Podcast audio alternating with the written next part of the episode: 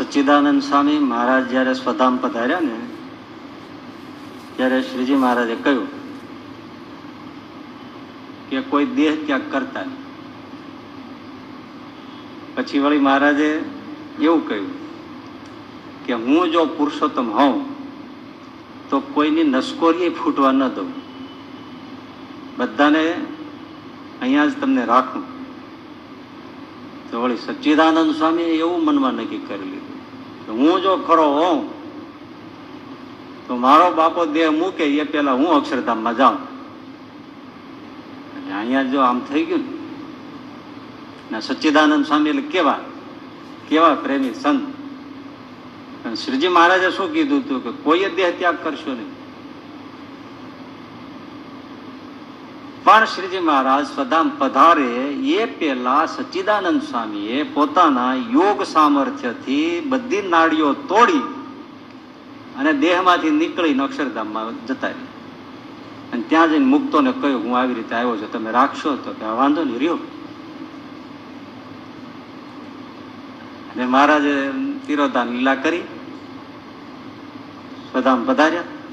જેવા રાજા ધીરાજ સિંહાસન ઉપર બિરાજ્યા.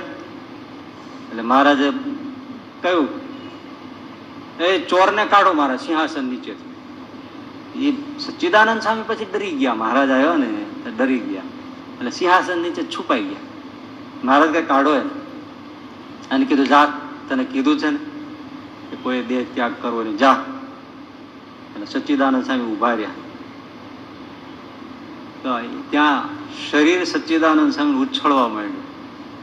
અક્ષરધામમાં વેદના ન હોય પણ વેદના થઈ. અને સચ્ચિદાનંદ સ્વામી સમજી ગયા કે રહેવામાં મજા નથી. બાપાની ઈચ્છા નથી. અને કહ્યું કે તમે શરીર તોડી નાખ્યું છે, આંખના ડોળા લટકી ગયા. આ બધું યોગથી બધું તોડી નાખ્યું.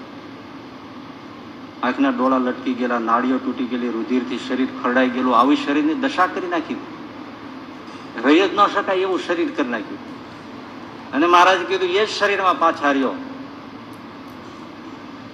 આવ્યા અને કીધું, તમે આ બહેનો છે ને દરબાર ગઢમાં ત્યાં ખાસ જજો અને કેજો અંજળ મૂકીને જો આવશો ને તો આવી દશા થશે. અને સચ્ચિદાનંદ સ્વામીને પાછા કાઢ્યા. અને પછી આવ્યા છે લીંબ વૃક્ષ નીચે બધા બહેનોને કીધું જો આવી મારી દશા થઈ છે, માટે માવડીઓ કોઈ અંજળ મૂકશોમાં અને મહારાજની મરજી છે એમ રેજો પછી સચ્ચિદાનંદ સ્વામી છ મહિના આમ પડ્યા રહ્યા.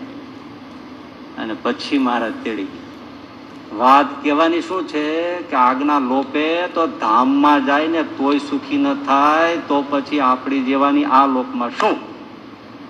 માટે ભલા થઈને ધર્મ લોપવો આજ્ઞા લોપવી સુખ મળે તોય કાંઈ લોપીને લેવું. આ સુખના કેન્દ્રો જો. સુખ જ આમાં છે.